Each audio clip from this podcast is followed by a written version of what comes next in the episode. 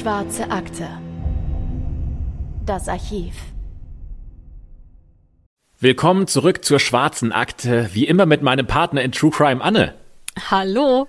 Ja, wie immer und wie in den letzten Folgen auch, nehmen wir ja gerade aufgrund der Kontaktbeschränkungen remote auf. Ich muss ehrlich sagen, für mich fühlt sich das ein bisschen angsteinflößend an, in so einem stillen Kämmerlein diese ja wirklich grausamen Geschichten aufzunehmen. Wie geht's dir da, Anne? Ja, Kämmerlein ist das Stichwort. Äh, ich sitze hier nämlich wieder äh, in eigentlich unserem Kämmerlein. Das ist so ein fensterloser Raum. Ähm, hier ist auch schon mal das Licht ausgegangen, falls du dich noch erinnerst. Mhm. Äh, ist dann auch ziemlich gruselig. Aber es geht ja auch nicht nur uns so gerade, ähm, denn der ganze Alltag findet ja gerade gefühlt digital statt.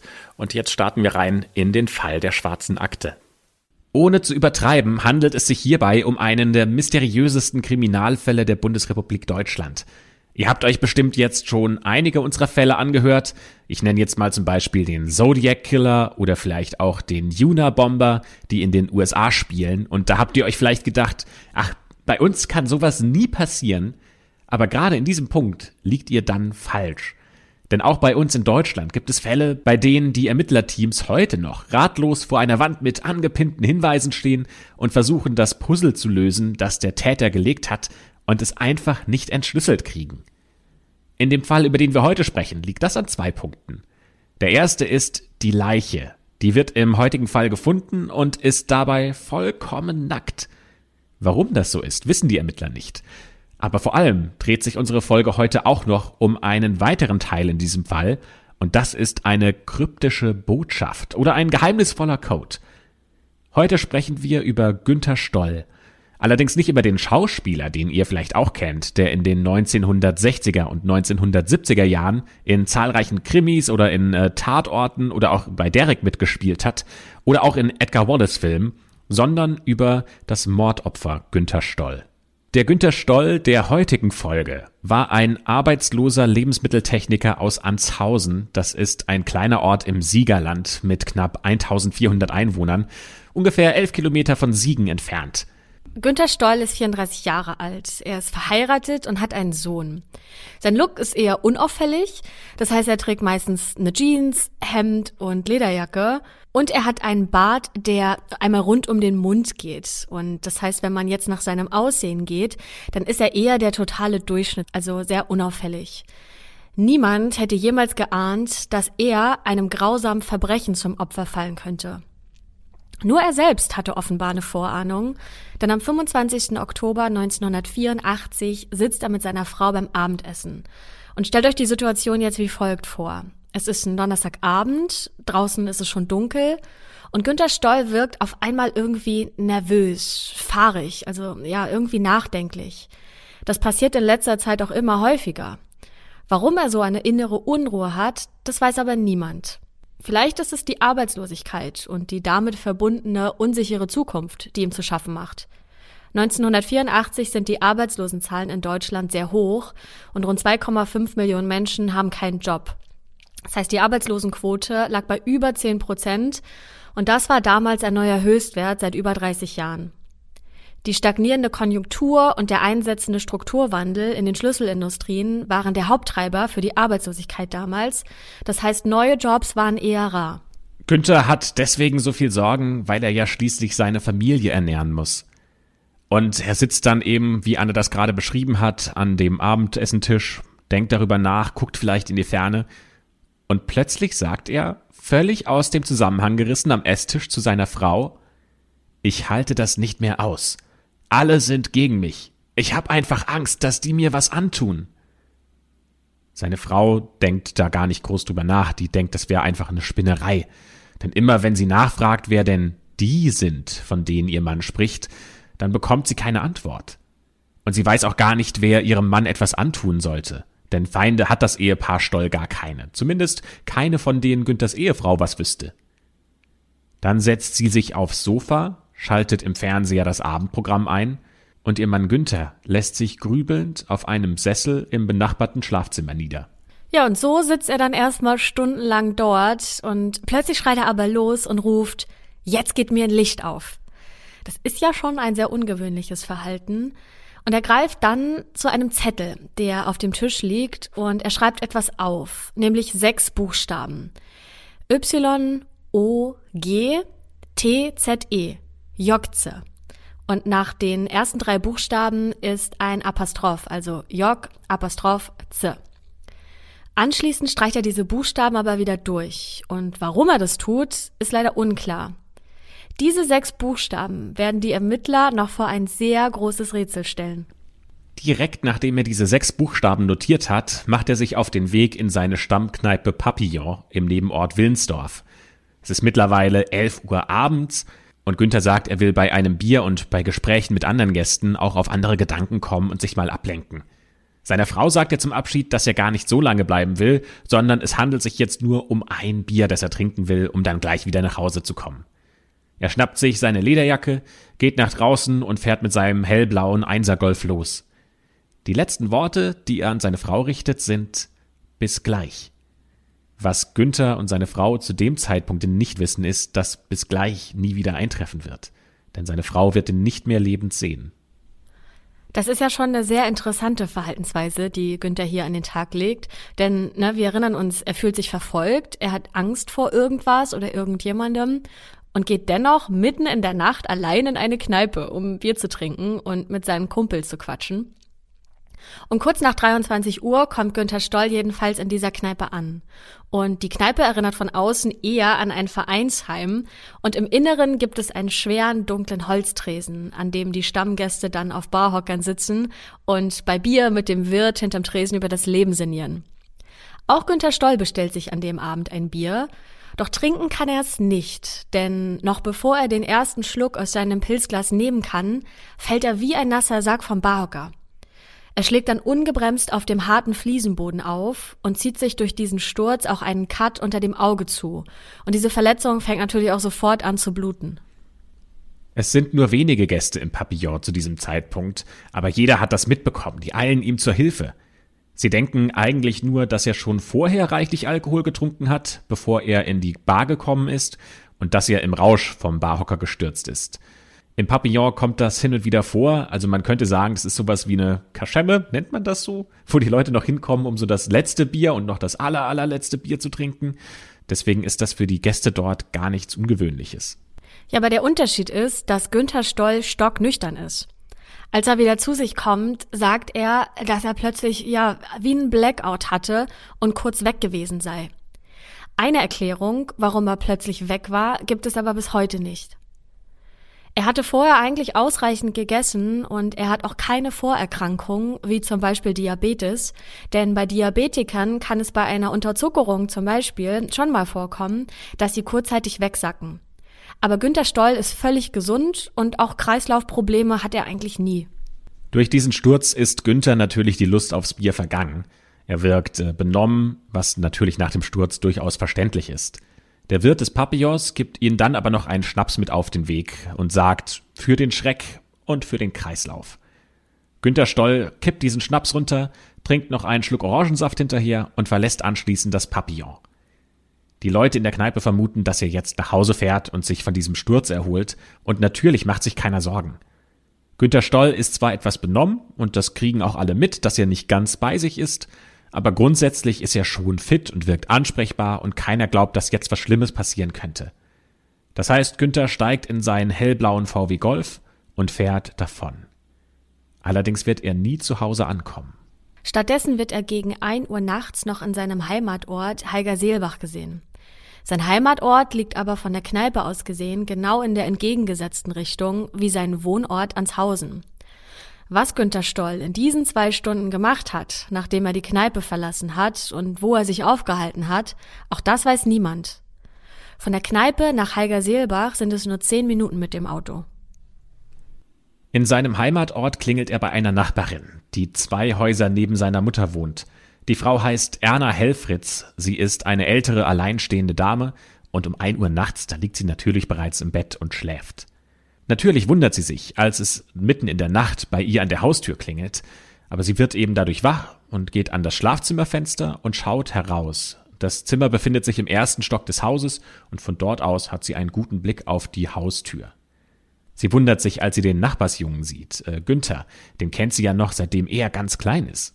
Was will denn der Günther da mitten in der Nacht von ihr? Seit Jahren hat er nicht mehr bei ihr geklingelt. Wenn überhaupt, dann hat sie ihn mal zufällig auf der Straße getroffen, wenn er mal seine Mutter besucht hat. Günther wirkt auf Erna Helfritz verwirrt und panisch. Er ruft von unten in den ersten Stock nach oben. Heute Nacht passiert noch was. Etwas ganz fürchterliches. Natürlich ist Elna Helfritz noch im Halbschlaf. Sie kann mit dieser komischen Aussage von Günther nichts anfangen. Natürlich sagt sie ihm, dass er doch einfach zu seiner Mutter gehen soll, weil die wohnt ja einfach zwei Häuser nebendran, also warum hat er nicht bei seiner Mutter geklingelt? Und die könnte sich doch um seine Probleme kümmern. Aber Günther sagt, dass seine Mutter ihn nicht verstehen würde. Aber klar, Erna Helfritz versteht auch nicht, was Günther Stoll von ihr will, noch dazu mitten in der Nacht, es ist ein Uhr nachts. Deswegen fordert sie ihn auf, nach Hause zu seiner Frau zu fahren und da erstmal sich auszuruhen und dann am nächsten Tag sich in Ruhe um seine Sorgen zu kümmern. Das macht dann Günter Stoll auch. Er steigt wieder in seinen VW Golf und fährt dann weg. Das ist ja schon alles sehr eigenartig, ne? Also warum hat Günter Stoll so panische Angst und vor wem? Warum erklärt er sich nicht einfach gegenüber seiner Frau? Und warum fährt er mitten in der Nacht zu einer Nachbarin aus seiner Kindheit? nachdem er in der Kneipe ja gerade vom Stuhl fiel. Auf alle Fälle vergehen erneut zwei Stunden, von denen auch keiner weiß, wie und wo Günter Stoll sie verbracht hat. Es werden die letzten zwei Stunden in seinem Leben sein. Ein Lastwagenfahrer sieht an der Autobahn A45 kurz vor der Ausfahrt Hagen Süd gegen drei Uhr in der Nacht eine Unfallsituation. Er sieht einen Mann in heller Kleidung um das Unfallauto laufen und der Lastwagenfahrer vermutet, dass jemand verletzt ist und hält deswegen auf dem Seitenstreifen an.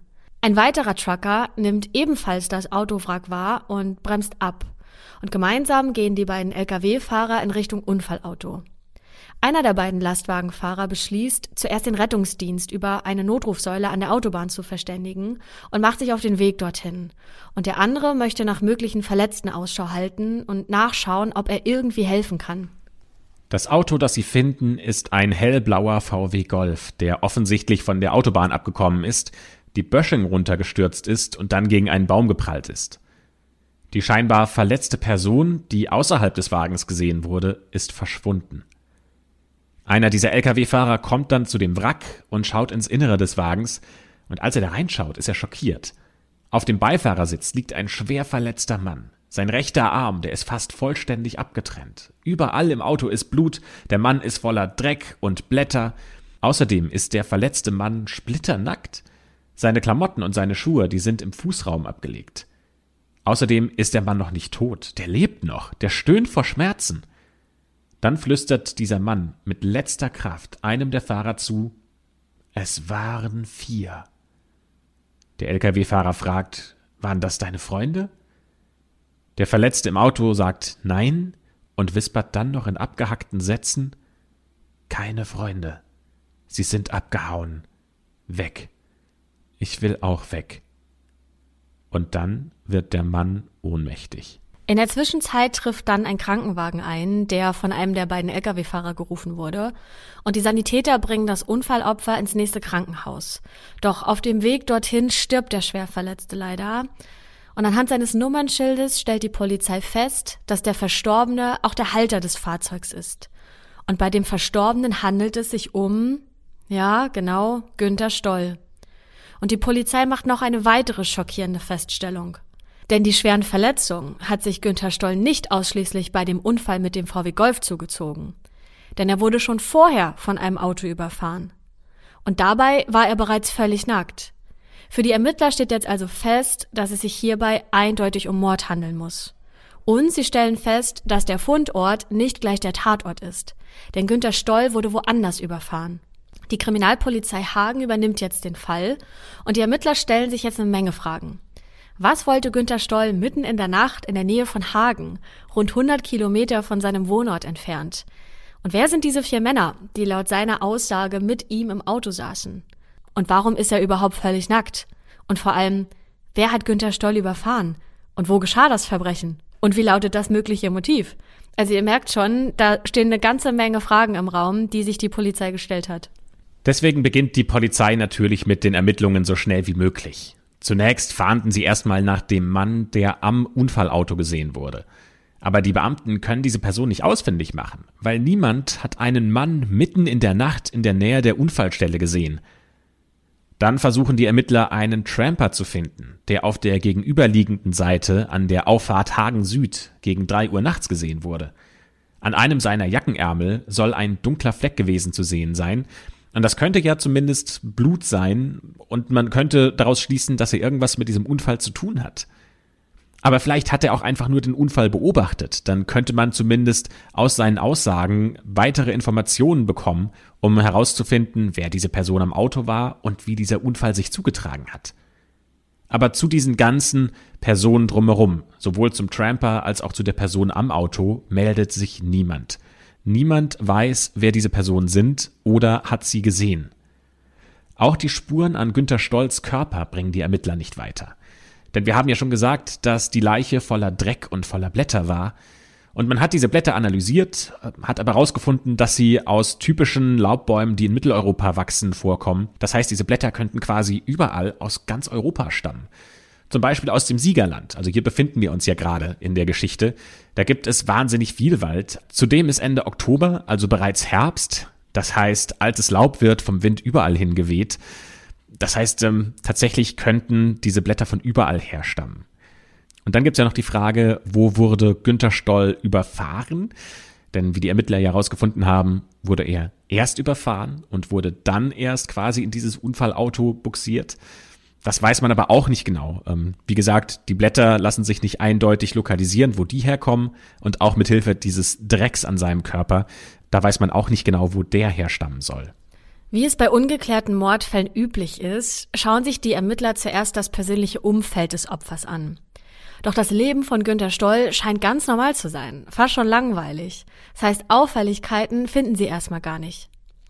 Die Beamten finden allerdings heraus, dass Günter Stoll in den letzten Jahren mehrmals Urlaub in Amsterdam gemacht hat. Und Amsterdam ist zu dieser Zeit Europas Drogenmetropole. Das heißt, neben Coffeeshops, die sich in den frühen 80er Jahren etablierten, blühte hier das Geschäft mit harten Drogen und alleine in Amsterdam lebten rund 10.000 Junkies und auch dort soll Günter Stoll Kontakt mit Leuten aus dem Drogenmilieu gehabt haben. Ob diese Kontakte gezielt hergestellt wurden, um Drogen zu kaufen oder zu schmuggeln, oder ob die rein zufällig waren, weil er in seinem Urlaub eben Leute kennenlernte, die kriminell waren, das konnte abschließend nie geklärt werden. Fest steht allerdings, dass Günther Stoll weder ein Drogenkonsument noch wie ein Drogendealer aussieht. Und mit Drogen hatte er selbst wohl auch nichts zu tun, sagte sein Umfeld. Aber es besteht natürlich die Möglichkeit, dass er nur aus wirtschaftlicher Not heraus über einen Drogendeal nachgedacht hat. So ein bisschen wie Walter White in Breaking Bad. Weil Günther ist ja schon seit längerer Zeit arbeitslos und ein schneller Drogendeal, der würde ihm natürlich dringend benötigtes Geld in die Haushaltskasse spülen. Ja, das würde auch seine Panik erklären. Denn er sagte ja zu seiner Frau, ich habe einfach Angst, dass die mir was antun. Und das ist ja bekannt, dass äh, Drogendealer nicht gerade zart beseitet sind, wenn an einem Deal was schief läuft oder nicht so, wie die sich das vorstellen. Das heißt, ein misslungener Drogendeal würde vielleicht auch erklären, warum Günter Stoll nackt war. Denn in manchen kriminellen Milieus wird eine Bestrafung mit einer Erniedrigung kombiniert. Das wäre ja möglich, dass ihn die Drogendealer, und das sollen ja vier Männer gewesen sein, wie Günther gerade noch in seinen letzten Atemzügen sagen konnte, dass die ihn gezwungen haben, sich nackt auszuziehen und sie haben ihn dann als Strafe erst überfahren und waren äußerst brutal mit ihm.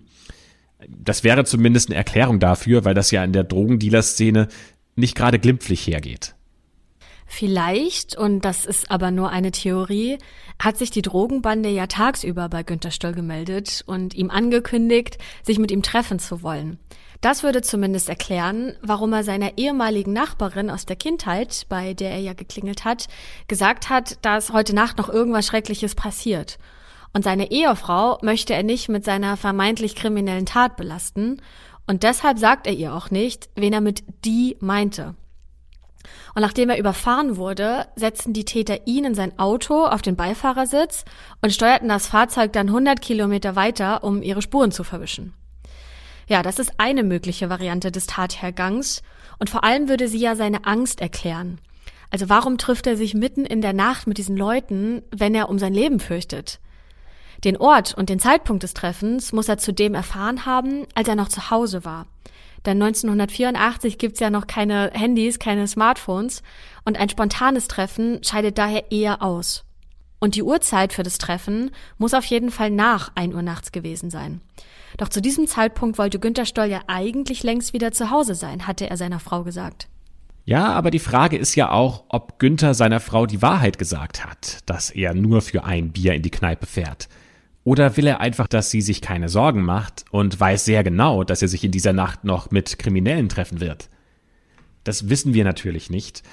Aber die Polizei kann zumindest keine Verbindung zu niederländischen Drogenmilieus herstellen und Günther Stoll hatte offenbar nichts mit Drogenhandel und Dealern am Hut. Das heißt, diese angeblichen Bekanntschaften ins Drogenmilieu waren wohl, wenn dann, eher zufällig, falls es sie überhaupt gegeben hat. Die Polizei kann am Ende jedenfalls keine Verbindungen ins Drogenmilieu nachweisen. Das heißt, von dieser Variante müssen wir jetzt in diesem Moment erstmal Abstand nehmen. Werbung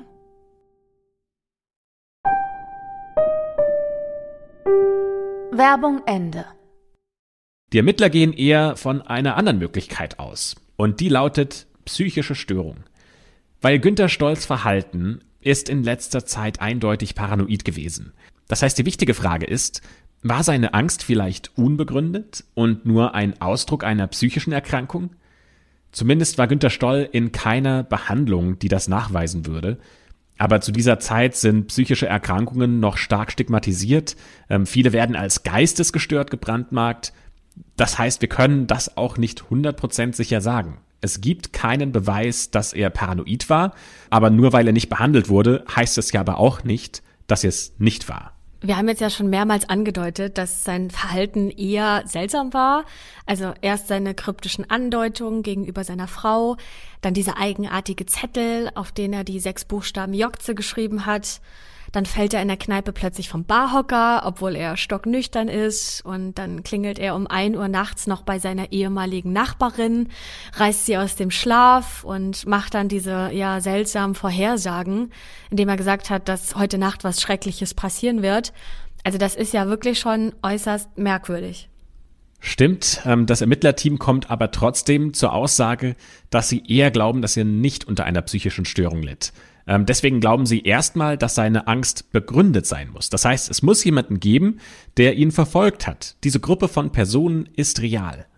Die Ermittler gehen erstmal davon aus, dass sie nach einem oder nach mehreren Tätern suchen müssen. Tja, aber die Frage ist, wer könnte das sein? Günter Stoll muss auf jeden Fall eine mehr oder weniger konkrete Vorahnung gehabt haben, dass ihm etwas zustößt. Und jetzt auch mal psychische Erkrankungen hin oder her, Irgendjemand muss ja Günter Stoll überfahren haben und ihn dann schwer verletzt in seinem eigenen Auto abtransportiert haben.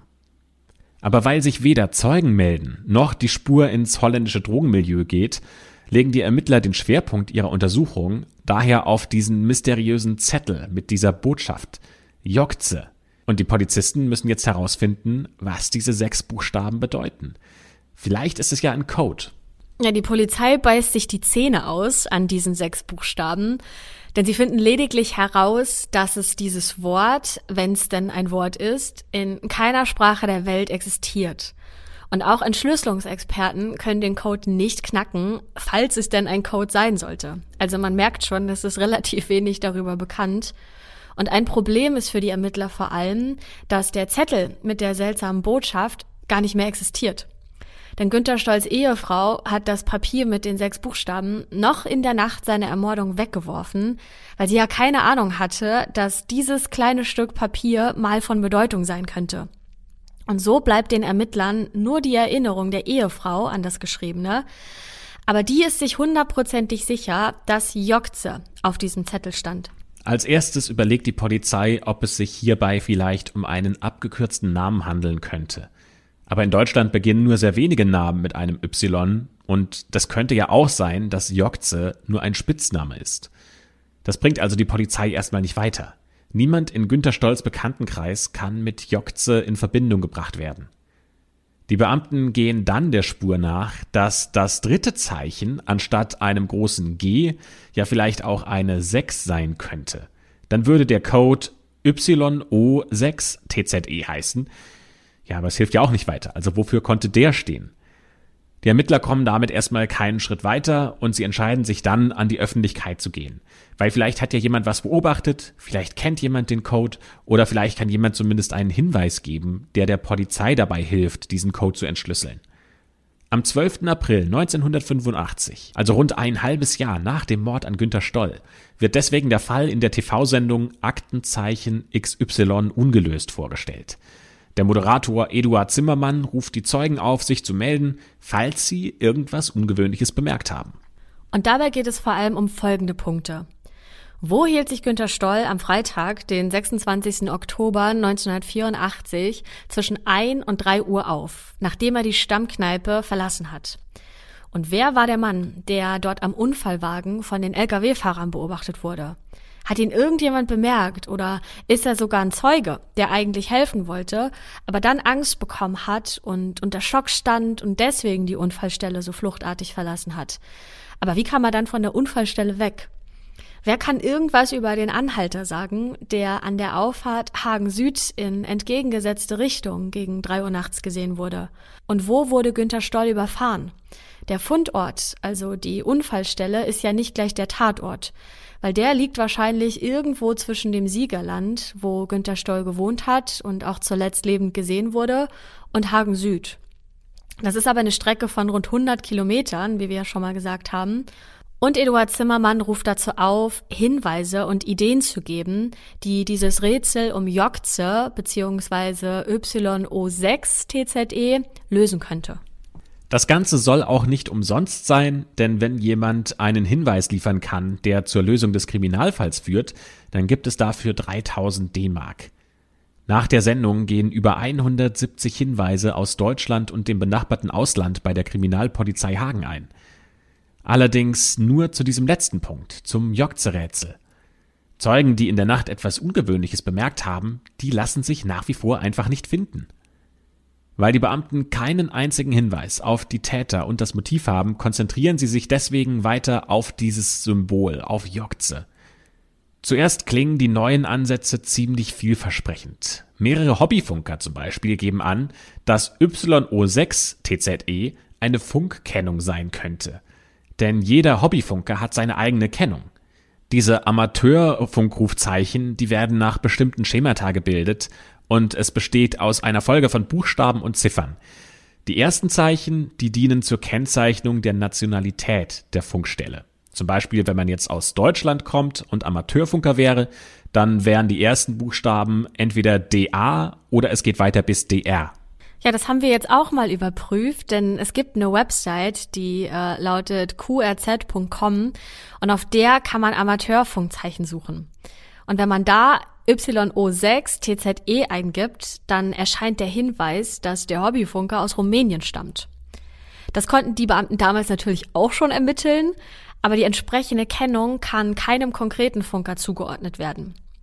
Dieses Amateurfunkzeichen scheint also nicht zu existieren und zudem gibt es keine Hinweise darauf, dass Günter Stoll irgendwelche Kontakte nach Rumänien hatte. Das heißt, die Spur mit der Funkkennung verläuft im Nichts. Bei der Kriminalpolizei gehen währenddessen aber neue Hinweise ein, doch die meisten davon sind leider total abstrus. Gleich mehrere Anrufer weisen beispielsweise darauf hin, dass Jokze für Joghurt steht. Abgeleitet aus der englischen Schreibweise äh, von Joghurt, versetzt mit dem Geschmacksaroma TZE. Doch selbst bei solchen, ich nenne es jetzt mal Hinweisen, äh, geht die Polizei dem natürlich nach, weil theoretisch ne, könnte ja irgendwie alles stimmen. Aber es existiert kein Aroma mit dieser Bezeichnung. Und warum soll Günther Stoll rufen, jetzt geht mir ein Licht auf, bevor er irgendeine Art von Einkaufserinnerung mit Joghurt ähm, ja, da notiert? Das ergibt da jetzt nicht so viel Sinn. Das heißt, wir müssen eine Spur komplexer werden in dieser Theorie. Und wir kommen hier zu einer Theorie, die schon spannender wird. Denn wenn wir dieses Jokze leicht abwandeln in Y0 GTZE und das Apostroph nehmen wir raus aus der Mitte und packen es mal auf das E oben drauf, dann könnte das für einen NATO-Code aus dem Jahr 1980 stehen. Dieser Code soll nämlich den Befehl gegeben haben, dass sich die US-Truppen aus Deutschland in die Benelux-Länder zurückziehen sollen. Und wenn wir jetzt nochmal zurückdenken, Günter Stoll soll ja Kontakt in die Niederlande gehabt haben. Da stellt sich aber dann die Frage, wie so ein biederer, arbeitsloser Familienvater an diese Geheimcodes der NATO hätte kommen können. Denn Kontakte zu Geheimdiensten über Günter Stoll sind zumindest nicht bekannt. Aber klar, diese Kontakte werden in der Regel auch nicht preisgegeben. Also Günter Stoll wird jetzt auch nicht bei seinen Freunden gesagt werden. Übrigens wisst ihr, ich habe mich gestern wieder mit dem Geheimdienst getroffen. Aber trotzdem, diese Geheimdienstaktivitäten, die passen nicht ins Bild von Günter Stoll. Der war einfach zu schlicht und zu unbedeutend, ohne das jetzt böse zu meinen. Aber wenn man das jetzt so von außen betrachtet, hätte er keinen großen Mehrwert für einen äh, Geheimdienst gehabt. Insgesamt verfolgt die Polizei über 1200 Spuren. Aber unterm Strich laufen alle Ermittlungsansätze ins Leere. Bis heute konnte noch kein Zeuge gefunden werden, der etwas beobachtet hat. Nach wie vor gibt es noch keinen einzigen Hinweis, wer Günter Stoll überfahren und wegtransportiert hat, und man weiß immer noch nicht, warum Günter Stoll überhaupt sterben musste. Im Internet wurde dieser Fall natürlich auch ausgiebig diskutiert und manche User vermuteten hinter dem Fall eine Urban Legend, also ähm, die es in Wirklichkeit eigentlich gar nicht gegeben hat. Dagegen spricht natürlich aber, dass es eine Leiche gibt von Günther Stoll. Ähm, das heißt, ne, die existiert ja und der Fall ist damit echt und übrigens auch weiterhin offen. Die Akte zum Fall wurde nie geschlossen. Denn Mord verjährt in Deutschland nicht. Und immer wieder holen die Beamten der Kripo Hagen diesen Fall hervor und checken, ob es nicht mittlerweile neue Ermittlungsansätze gibt. Und obwohl es keine Indizien auf die Täter gibt, könnte der Fall nach über 36 Jahren trotzdem noch eines Tages gelöst werden. Denn bei einer dieser routinemäßigen Überprüfungen der letzten Jahre wurde entdeckt, dass noch diverse Asservate aus dem verunglückten blauen Golf von Günter Stoll existieren. Damals wurde die Kleidung des Opfers sowie ein blutiges Stück Kunststoff sichergestellt. Und außerdem gibt es noch die Klebefolien, mit denen die Spuren an der Leiche von Günter Stoll gesichert wurden. An sich glaubten die Ermittler, dass alle Spuren durch die lange Lagerzeit vernichtet wurden, doch dem ist nicht so. Im Jahr 2016 werden die Asservate mit neuester Technik neu untersucht. Und da werden die Techniker fündig. Es werden nämlich DNA-Spuren entdeckt, die ganz eindeutig nicht von Günter Stoll stammen können. Günter Stoll wurde nackt in seinem Auto zurückgelassen.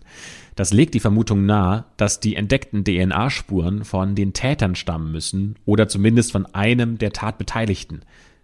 Im Jahr 1984 konnte man noch keine sicheren DNA-Analysen durchführen, aber klar, im Jahr 2016 ist das kein Problem mehr. Das heißt, die Aufregung bei der Kripo Hagen ist jetzt riesig. Haben die Ermittler nach 32 Jahren endlich das Rätsel gelöst? Nach wenigen Tagen liegt das Ergebnis der DNA-Analyse vor.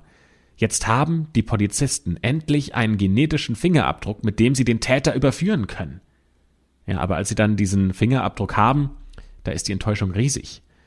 Denn ein Vergleichsprofil mit ähnlichen DNA-Spuren befindet sich nicht in der Datenbank der Polizei. Das heißt, entweder wurde der bzw. die Täter in Deutschland noch nie mit einem Verbrechen straffällig, bei dem die DNA gesichert wurde, oder der oder die Täter stammen aus dem Ausland. Der Polizei bleibt also nichts anderes übrig, als zu hoffen, dass die DNA-Spur im Zuge eines weiteren Verbrechens aktenkundig wird. Nur dann kann der oder die Täter überführt werden. Das ist natürlich total frustrierend, sowohl für die Ermittler als auch natürlich und vor allem für die Familie von Günter Stoll. Aber wenigstens besteht immer noch die Hoffnung, dass der oder die Täter ihre gerechte Strafe doch noch erhalten, wenn auch erst Jahrzehnte später. Ja, und an der Stelle können wir euch leider nicht mehr Informationen bieten, ähm, weil wir alles besprochen haben, was verfügbar ist und was man eben weiß bis heute. Das heißt, ne, dieser Fall ist wirklich total mysteriös und was uns vor allem beschäftigt, ist das fehlende Motiv. Also wer in aller Welt könnte Interesse daran haben, einen braven, unbescholtenen Familienvater zu ermorden und dann auch noch auf so eine brutale Art und Weise? Dass es kein Unfall war, da sind äh, nicht nur wir, sondern da ist sich auch die Polizei sicher, weil Günter Stoll war ja völlig nackt, als er überfahren wurde. Das heißt, es sieht ja schon eher nach einer Hinrichtung aus, was da passiert ist. Und auch die Polizei geht von einem gezielten Mordanschlag aus. Auch die Möglichkeit, dass Günter Stoll unter paranoiden Zuständen litt, was aber ja keineswegs belegt ist, wie Christoph vorhin schon gesagt hat, und sich deshalb in seinem Wahn nackt auszog, auf die Straße lief und dann zufällig überfahren wurde, kann ausgeschlossen werden. Denn dann hätten ihn die Unfallbeteiligten ja nicht in sein Auto gesetzt und wären mit ihm dann noch diese 100 Kilometer gefahren. Was mich auch beschäftigt, ist so ein bisschen die Frage, wie es denn überhaupt zu diesem Autounfall kommen konnte auf der Autobahn. Weil wenn das ein gezielter Unfall war, um die Spuren zu verwischen, dann frage ich mich, warum die Täter das neben so einer vielbefahrenen Autobahn machen. Ähm, diese Autobahn ist die Sauerlandlinie, die A45. Die verbindet Nordbayern, Hessen und das Ruhrgebiet. Die ist so stark frequentiert, vor allem ja auch nachts mit ganz vielen Lkw. Da wird das Fahrzeug doch sofort entdeckt. Also warum machen die das nicht einfach auf einer ähm, kleinen abgelegenen Straße, wo es Wochen vielleicht dauert, bis man dieses Auto findet? Außerdem frage ich mich dann, wie die Täter vom Unfallort weggekommen sind. Das müssen sie ja natürlich zu Fuß gemacht haben, aber vier Männer, die nachts über Wiesen und Felder laufen, da muss man ja irgendwann mal die entweder gesehen haben oder sie müssen irgendwann auch ein öffentliches Verkehrsmittel nehmen, um von ihrem Ort wegzukommen. Also es ist eher unwahrscheinlich. So denkt auch die Polizei und deswegen sagt sie, es ist sehr unwahrscheinlich, dass die Täter in der Nähe wohnen und dann nach dem Unfall einfach nach Hause gegangen sind. Ja, ist echt ein außergewöhnlicher Fall, ne? Ähm, wir behalten natürlich für euch die neuesten Entwicklungen äh, im Blick.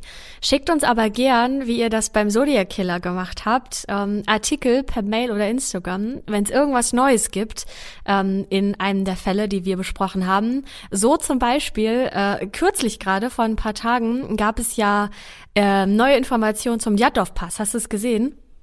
Der Djatlov-Pass war ja die erste Folge, die wir aufgenommen hatten hier in der Schwarzen Akte und darüber gesprochen haben. Und ähm, vielleicht erinnert ihr euch noch daran, da ist eine Wandersgruppe aus Russland. Ähm, die haben eine Wanderung gemacht in, äh, in einem Schneegebiet und sind dann tot aufgefunden worden mit ganz mysteriösen, ja, ich sag mal, Körperpositionen und an der Kleidung gab es bestimmte Spuren, die verschiedene Theorien zuließen. Äh, teilweise ging das so weit, dass Leute gedacht haben, das hätte ein UFO sein können, das sie bombardiert und beschossen hat. Oder auch Geheimdienste oder, oder, oder. Ähm, der Artikel, den wir gefunden haben, der sagt allerdings, dass es sich höchstwahrscheinlich tatsächlich einfach um eine Lawine, also um ein Naturunglück gehandelt hat. Ja, wir verlinken euch da auch mal einen Artikel in der Folgenbeschreibung, wenn euch das näher interessiert. Und wenn ihr möchtet, äh, hört euch doch gerne noch mal unsere erste Folge an, ähm, die noch sehr anders ist im Vergleich zu jetzt. Also ich glaube, wir haben uns da schon ein bisschen verbessert ne, in den letzten Monaten und äh, sind da auch viel lockerer geworden vor dem Mikrofon. Ähm, deswegen, ich habe mir die erste Folge nicht noch mal angehört. Vielleicht sollten wir das noch mal tun. Ähm, ja, schauen wir mal. Aber was ich auch noch erzählen wollte, Christopher, ich weiß nicht, ob es dir auch so geht geht. Aber gerade die Fälle, die ungeklärt sind, die mysteriös sind, die wir hier besprechen, die beschäftigen mich schon noch nachhaltig, weil, also ich spreche auch immer viel mit Freunden und Familie darüber, äh, was die wohl denken und ne, was so ihre Gedanken waren. Und mich ärgert's fast schon. Ähm, ja, ist nicht die richtige Formulierung, ne? Aber wenn mir erst im Nachhinein, also nach unserer Aufnahme, noch eine Theorie einfällt, die total gut passen würde, ähm, weil ich das dann gern noch im Podcast gesagt hätte.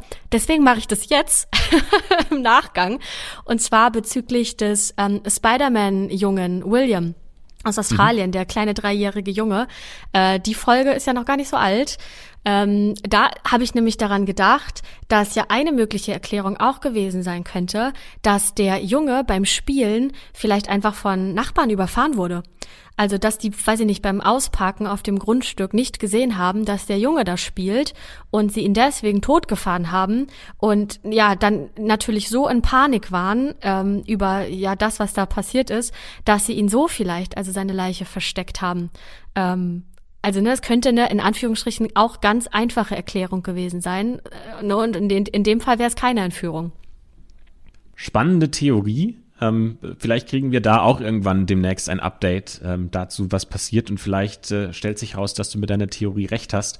Aber du hast äh, zumindest mit dem Punkt recht, dass viele Punkte und viele Fälle, die ungeklärt sind, die wir hier besprechen, mir auch immer wieder so im Kopf rumgeistern. Gerade in so Situationen, ähm, ja, wenn man, ich sag mal so ein bisschen Leerlauf im Kopf hat, dann poppt das wieder so auf und man denkt sich, boah, ist das krass, was den Menschen da passiert ist. Und äh, ganz häufig sind da ja auch sehr tragische Schicksale mit verbunden, ähm, bei denen dann, wie zum Beispiel, ich glaube, wir haben das schon häufiger gesagt, dass gerade dieser Fall von Lisanne und ähm, Chris, die nach Panama gereist sind, dass das schon was ist, was uns auch sehr bewegt. Ähm, deswegen sind wir umso glücklicher, wenn wir das mit euch gemeinsam auch auf unseren äh, anderen Plattformen wie Instagram zum Beispiel teilen und besprechen können. Ähm, da sind wir mit euch gerne und regelmäßig in Kontakt und äh, sagen in diesem Atemzug auch liebe Grüße an alle, die uns private Nachrichten geschrieben haben oder Kommentare. Da gehen wir natürlich sehr gerne drauf ein. Und damit schließen wir die schwarze Akte für heute und freuen uns, dass ihr uns zugehört habt und wir hoffen, dass ihr auch in der nächsten Woche wieder dabei seid. Also bis dann.